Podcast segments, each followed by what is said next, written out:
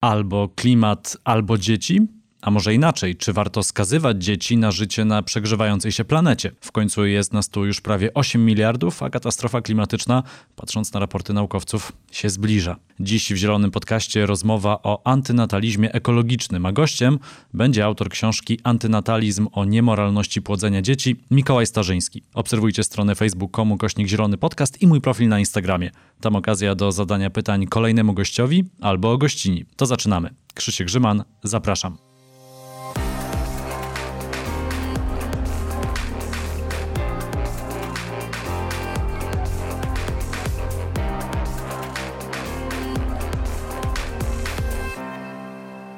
Gościem Zielonego Podcastu jest Mikołaj Starzyński, autor książek, wcześniej książki Nowy Ateizm, Analiza Krytyczna, a teraz wydanej w październiku tego roku książki Antynatalizm o niemoralności płodzenia dzieci. Dzień dobry. Dzień dobry. Trochę się boję tej rozmowy i trochę się boję tego tematu, bo to jest jeden z tych tematów, na które można by powiedzieć, Polska nie jest gotowa. To jest moje ulubione sformułowanie.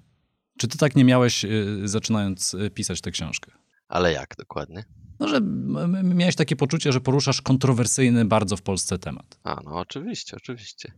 Absolutnie. Rozmawiałem pisząc ją z różnymi osobami, znajomymi i nieznajomymi.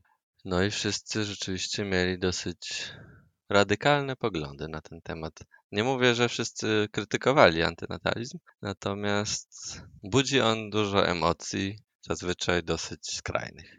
To od razu nasuwa mi się pytanie, czy osoby, z którymi rozmawiałeś przed napisaniem książki, wiedziały dokładnie, czym jest nie, antynatalizm, nie. czy może miały jakieś swoje wyobrażenie, czym może być antynatalizm? Nie, nie, absolutnie nikt, znaczy do pewnego etapu pracy nad książką, jak, jakby nikt z moich znajomych nie znał w ogóle tego słowa.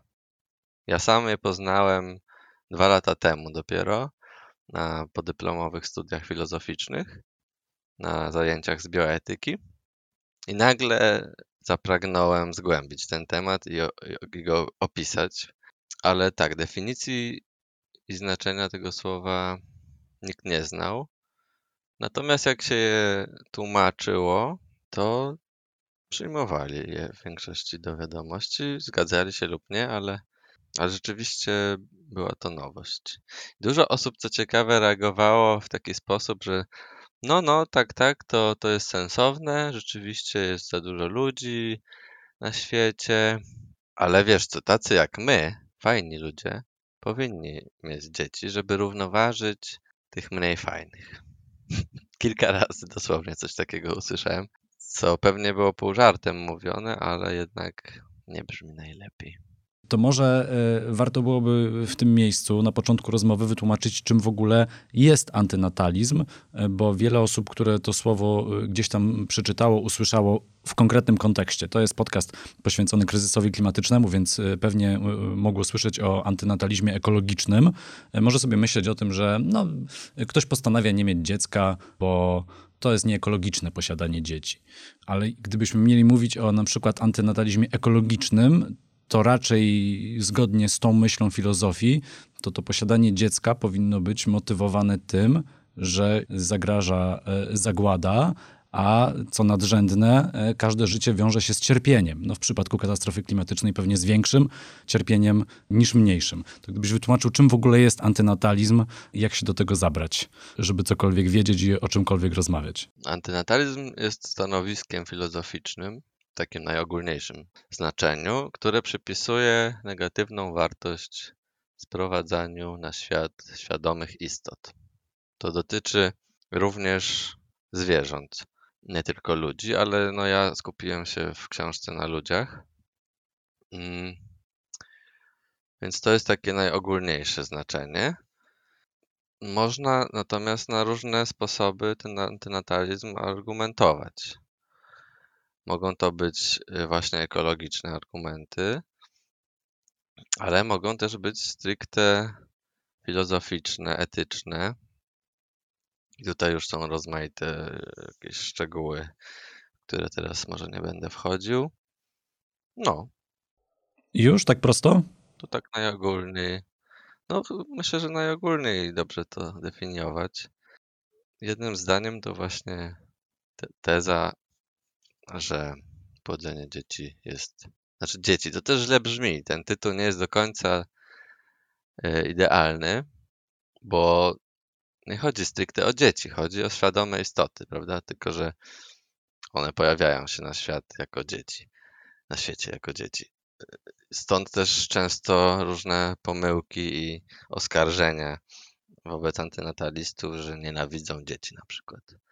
Co jest absolutnie, absolutnie nieprawdą i jest w ogóle wyrazem niezrozumienia, o co w tym wszystkim chodzi, bo, bo tak naprawdę antynatalizm wynika z troski. Z troski o te istoty, które przyjdą na świat.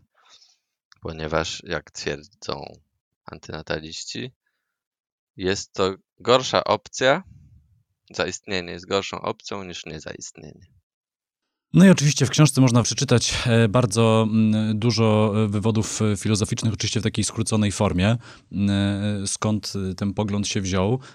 Co dla mnie jest ciekawe, jako dla jednak na Polaka, czy też Europejczyka, to to, że my żyjemy w takim świecie bardzo mocno nastawionym na prokreację. No w Polsce mamy program 500. W zasadzie model rodziny 2 plus 2 no to powinien być standardem a tu y, ścieramy się nagle z zupełnie innym poglądem i z zupełnie innym spojrzeniem na posiadanie dzieci. I to jest pewnie jeden z tych powodów, dla których e, no, tak wiele osób, gdy o tym słyszy, to od razu zamyka, e, albo od razu śmieje się, albo od razu bardzo mocno e, krytykuje, nawet nie wchodząc w dyskusję z argumentami. Tak mi się wydaje. To prawda, to prawda.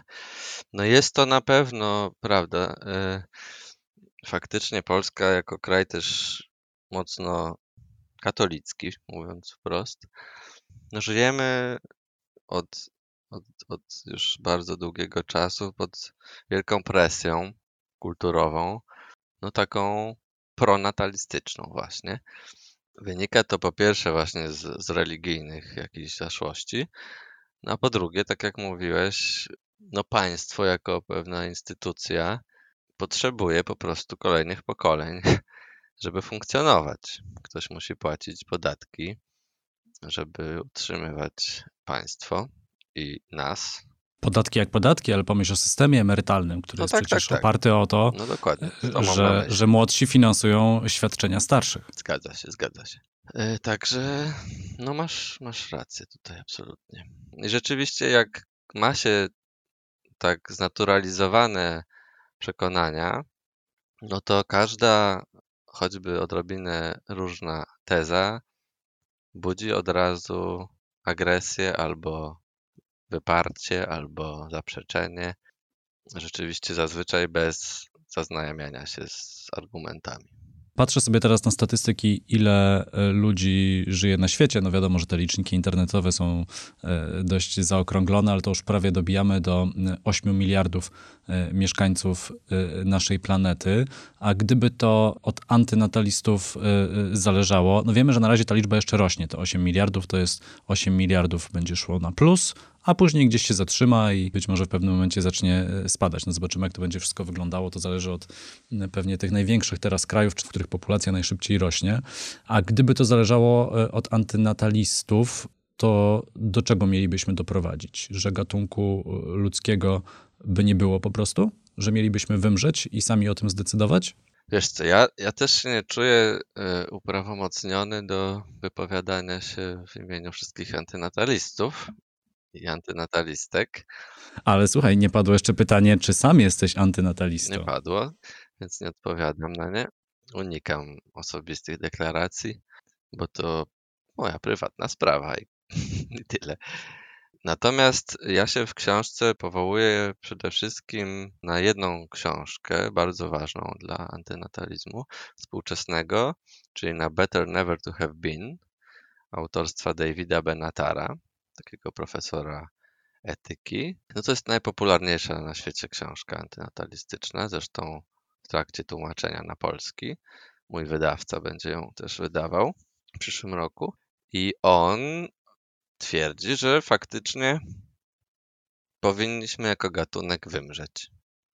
Bo jego podstawową tezą, yy, taką osią jego książki w ogóle jest właśnie, jest właśnie teza o tym, że nieistnienie jest preferowane nad istnieniem. On to argumentuje właśnie no, tam na 300 stronach, powiedzmy, czy 250. Ja to jakoś tam streszczam. No, on jest to rzeczywiście dosyć kontrowersyjne i, i dla nas trudne do przyjęcia, ale to z tego powodu, że my już istniejemy. On, on wprowadza takie ciekawe rozróżnienie na e, życie warte poczęcia i życie warte kontynuowania.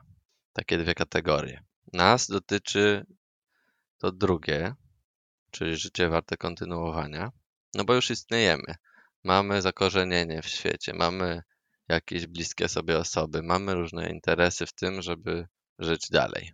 Dlatego trudno jest nam myśleć o tym, że ludzkość miałaby nagle wyginąć. To też nie odbyłoby się nagle, gdyby jakimś zbiegiem okoliczności ludzie zdecydowali się na taką opcję. To oczywiście jest nieprawdopodobne. Natomiast życie warte poczęcia to właśnie te istoty, których jeszcze nie ma, ale mogłyby być. To też jest kontrowersyjne filozoficznie stwierdzenie, no bo jak można mówić o istotach, których nie ma? Tak, no ale teoretycznie ja, gdybym chciał i mógł, to mogę spłodzić dzieci. Natomiast mogę zdecydować, żeby tego nie zrobić i mogę się zastanawiać nad tym, czy im się to opłaca, krótko mówiąc. A wracając do wymarcia, y, Benatar proponuje w swojej książce takie stopniowe wymieranie. To znaczy, żeby co pokolenie płodzić coraz mniej osób, żeby system się nie zawalił.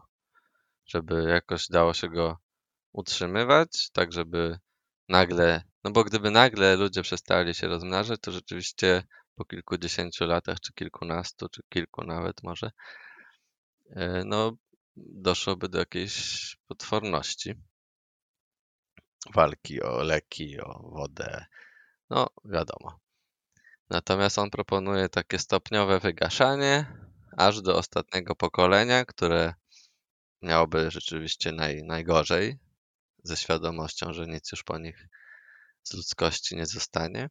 No ale że to byłoby mimo wszystko lepsze niż trwanie gatunku i co pokolenie zwiększanie cierpienia w świecie. Zanim przejdziemy do tych y, wątków y, ekologicznych, y, to jeszcze mam jedno pytanie do ciebie, jako do. No, przepraszam, że tutaj trochę występujesz w roli rzecznika tych antynatalistów, ale przez to, że napisałeś książkę na ten temat, no to naturalnie jesteś tutaj autorytetem. A, a ponieważ sam pomysł na ten odcinek ktoś podsunął mi parę tygodni temu w trakcie strajków, które się wtedy dopiero rozkręcały, strajków kobiet, tych, które przechodziły przez ulice mm, w sumie i dużych, i małych miast w Polsce. Polsce. Też tam byłem. A, no właśnie.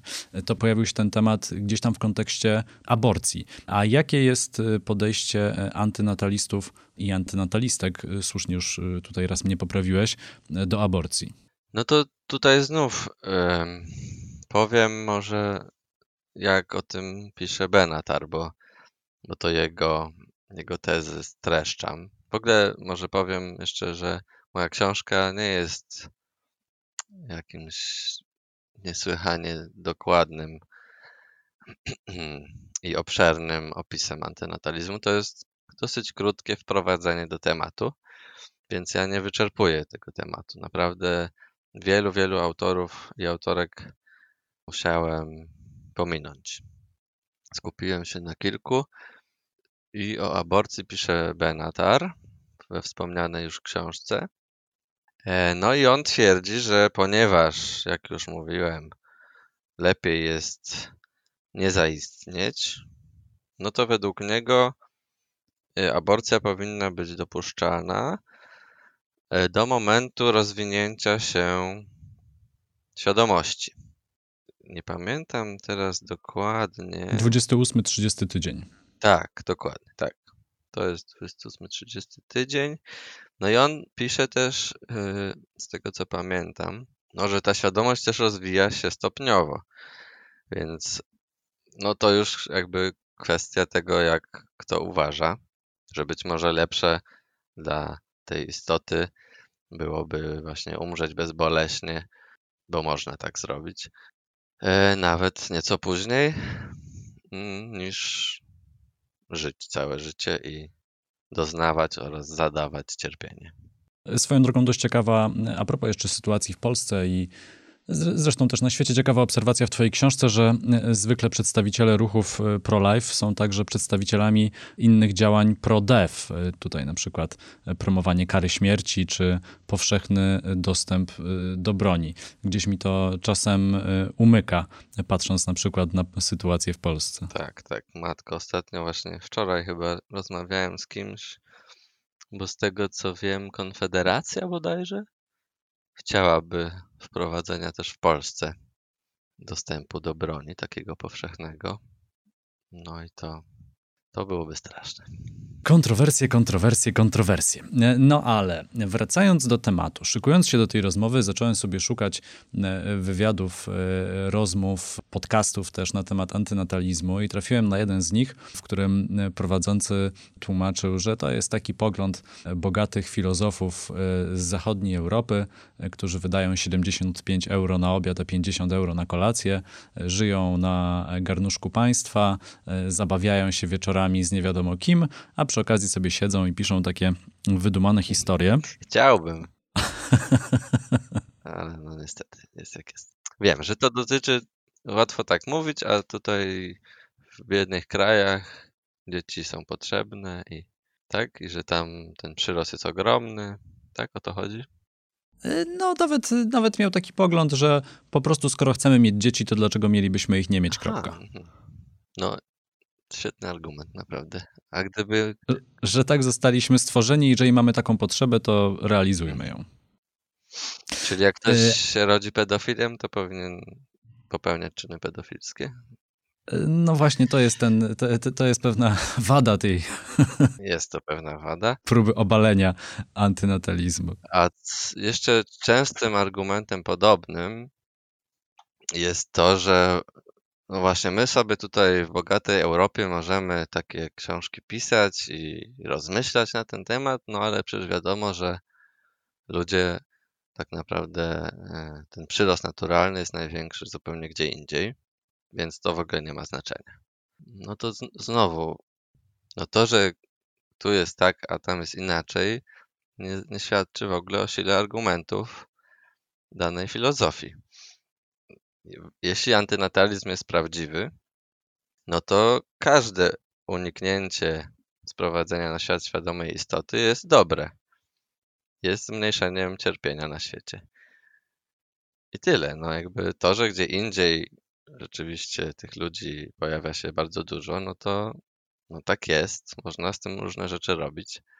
I tyle. No, ja strasznie mnie denerwują takie argumentacje, bo one są w ogóle obok.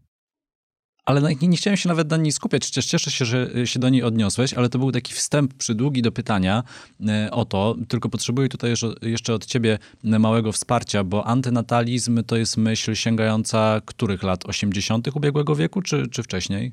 Oj, to trudno powiedzieć, bo no ja, w, ja w książce pokazuję, że, że tego typu poglądy pojawiały się już w starożytności, jak wszystko.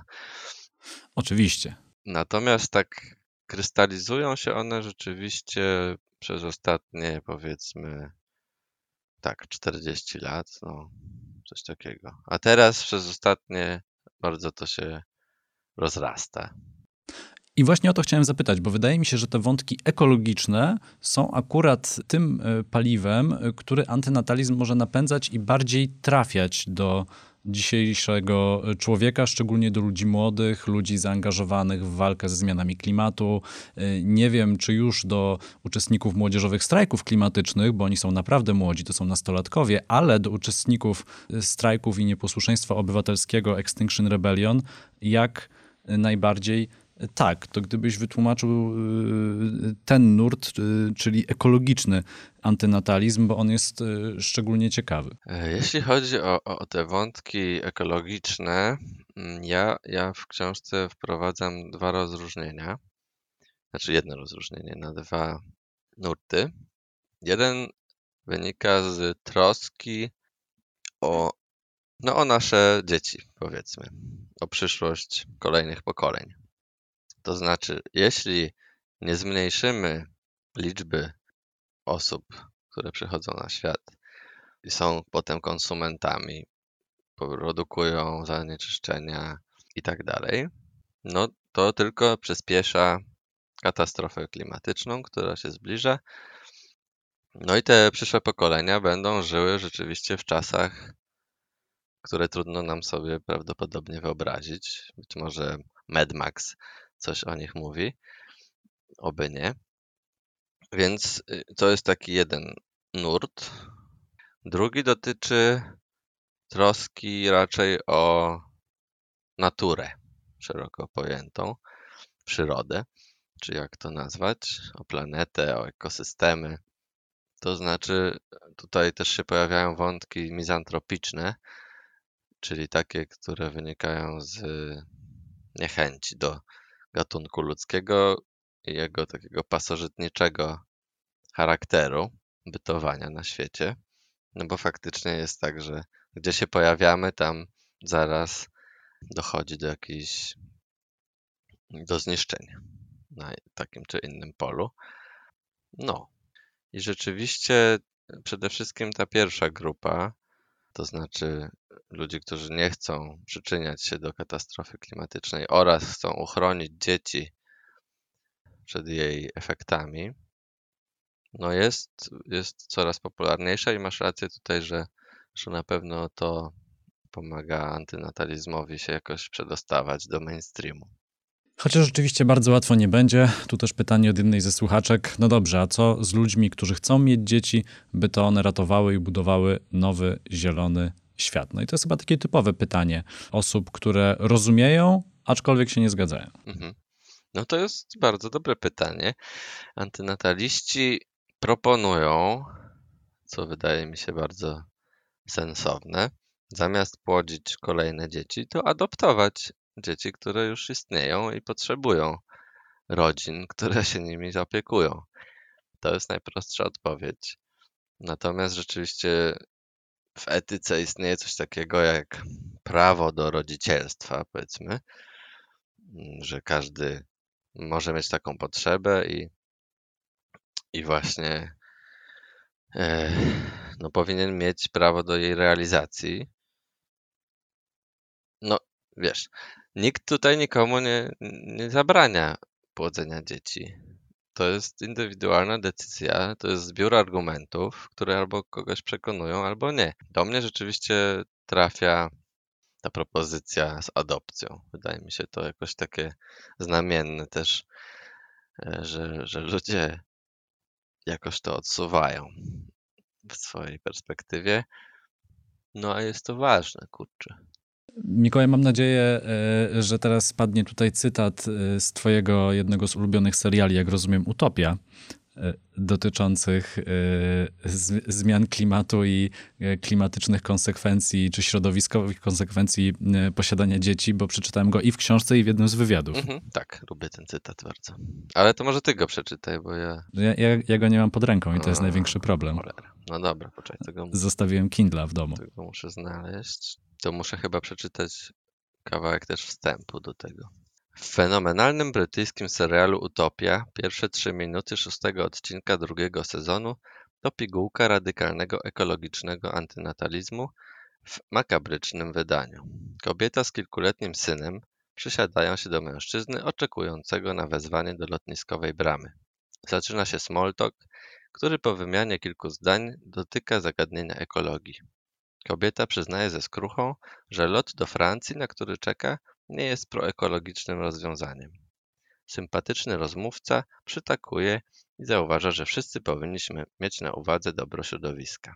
Zgadzają się co do tego, że każdy z nas jest za to odpowiedzialny. Po chwili mężczyzna zerka na zasmarkane dziecko i pyta: Czemu w takim razie go urodziłaś? Słucham? Nic nie produkuje tyle dwutlenku węgla, co żyjący w pierwszym świecie człowiek, a ty stworzyłaś taką osobę. Dlaczego to zrobiłaś? W ciągu swojego życia wyprodukuje on 515 ton dwutlenku węgla. To tyle co 14 ciężarówek. To ekwiwalent 6500 lotów do Paryża.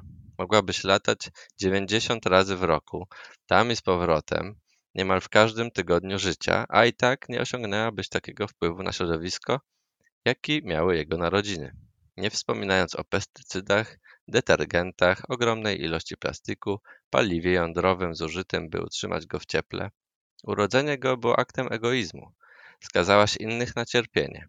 Gdybyś rzeczywiście dbała o to, co robisz, powinnaś w tej chwili rozpłatać mu gardło. To jest, ja tutaj też od razu może jeszcze fragmencik, bo to ważne. Ta makabryczna scena jest rzecz jasna groteskową reprezentacją poglądów antynatalistów motywowanych troską o środowisko. Żaden z przywoływanych przeze mnie autorów nie nawołuje do dzieciobójstwa.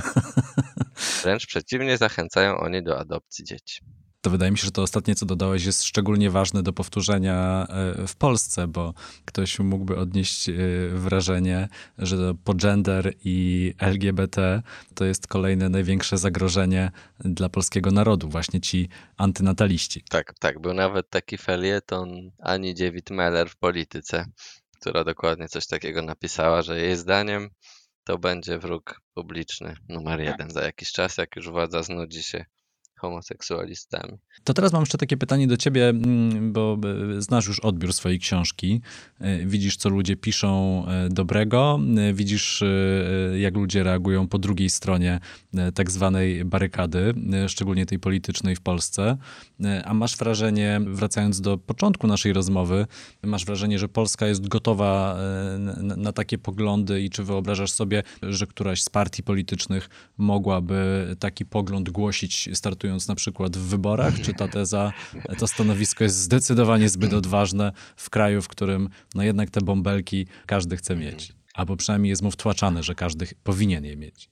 Ojejku, no ja jestem wyborcą partii Razem, która wydaje mi się absolutnie umiarkowana, mało radykalna, może powiedzmy tak, co jest już w Polsce uważane za skandaliczny. Mi się to wydaje totalnym takim podstawowym zbiorem różnych wartości i postulatów, który powinien być w ogóle punktem wyjścia do jakiejkolwiek polityki. A u nas w Polsce ta partia ma poparcie rzędu tam kilku procent, trzech czy coś takiego. Sama w sobie, bez, bez reszty lewicy. No więc sam rozumiesz, że nie jest to bardzo prawdopodobne. Nie, nie, no absolutnie, absolutnie. No, przecież widzimy, co się dzieje. Po miesiącu już, czy, czy ile nie wiem, minęło od, od pierwszych strajków, po tej absurdalnej, skandalicznej decyzji Trybunału tak zwanego, poparcie PiSu przecież trochę spadło, ale poszło do Hołowni, który też jest konserwatywnym katolikiem. No jakby ten kraj jeszcze przez dziesięciolecia prawdopodobnie będzie taki, jaki jest. A jeszcze swoją drogą, no nie ma co udawać, że antynatalizm jest poglądem, który ma szansę być jakoś powszechny. To raczej jest, wydaje mi się, niszowy pogląd i taki pozostanie. Również z tego względu, że on wymaga dużej otwartości, że tak powiem, intelektualnej, żeby się z nim w ogóle zmierzyć, żeby mu się przyjrzeć i zastanowić na jakichś uczciwych zasadach. Wymaga też tak mi się przynajmniej wydaje, dużej empatii. Bardzo dużej empatii. Tak dużej, żeby mogła jakby przeważyć nad jakimiś naturalnymi potrzebami czy instynktami. Więc ludzi, którzy, którzy tacy są, no nie jest dużo i nie będzie pewnie nigdy. To jeszcze na koniec chciałbym Ciebie zapytać właśnie o ten odbiór książki. E, jaki jest? Jak została książka przyjęta i co do Ciebie trafiło? Jako reakcje, jako komentarze, czy jako polemiki? Czy może jako hejt? Szczerze mówiąc, to jeszcze niewiele do mnie dotarło.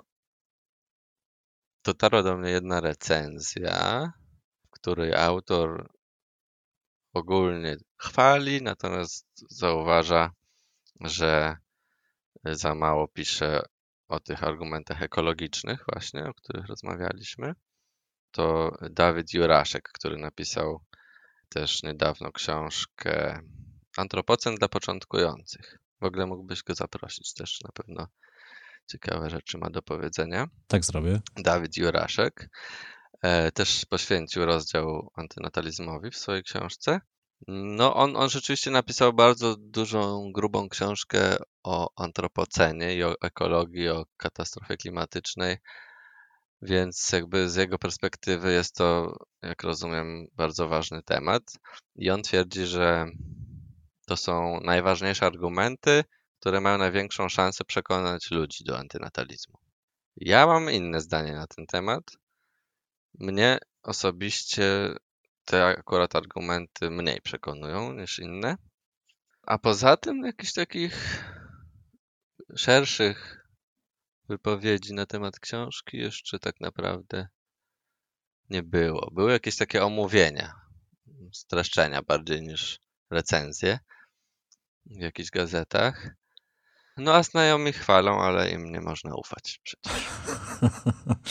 Takiej jakiejś porządnej krytyki jeszcze nie dostałem, sensownej. Oczywiście no, jakieś tam obłąkanych katolików, w sensie nie mówię, że wszyscy są obłąkani, tylko coś takiego do mnie dotarło, no ale to nie biorę tego do siebie, co oni piszą. No ja się muszę zgodzić z tą przytoczoną przez ciebie opinią, że faktycznie te argumenty ekologiczne przez swoją aktualność pewnie przemawiają najbardziej. Pewnie tak, pewnie tak, pewnie tak. Ja osobiście jakoś tak, one mi się wydają takie błahe. One są ważne, ale intelektualnie one są takie mało ciekawe. Ale na pewno są ważne i na pewno są przekonujące dla wielu osób. Bardzo Ci dziękuję za tę rozmowę. Bardzo nietypowa rozmowa, jak na zielony podcast. Muszę przyznać, że się nią stresowałem. Ja też. Dziękuję ci, dziękuję ci, że się udała. Mikołaj Starzyński, autor książki Antynatalizm o niemoralności płodzenia dzieci, wcześniej książki Nowy ateizm, analiza krytyczna, był gościem Zielonego Podcastu. Bardzo Ci dziękuję. Dzięki, pozdrawiam. To był Zielony Podcast. Kolejny odcinek w niedzielę. W wolnym czasie zajrzyjcie na stronę facebook.com kośnik Zielony Podcast i mój profil na Instagramie. Tam okazja do zadania pytań kolejnemu gościowi albo gościni. Krzysiek Grzyman, do usłyszenia.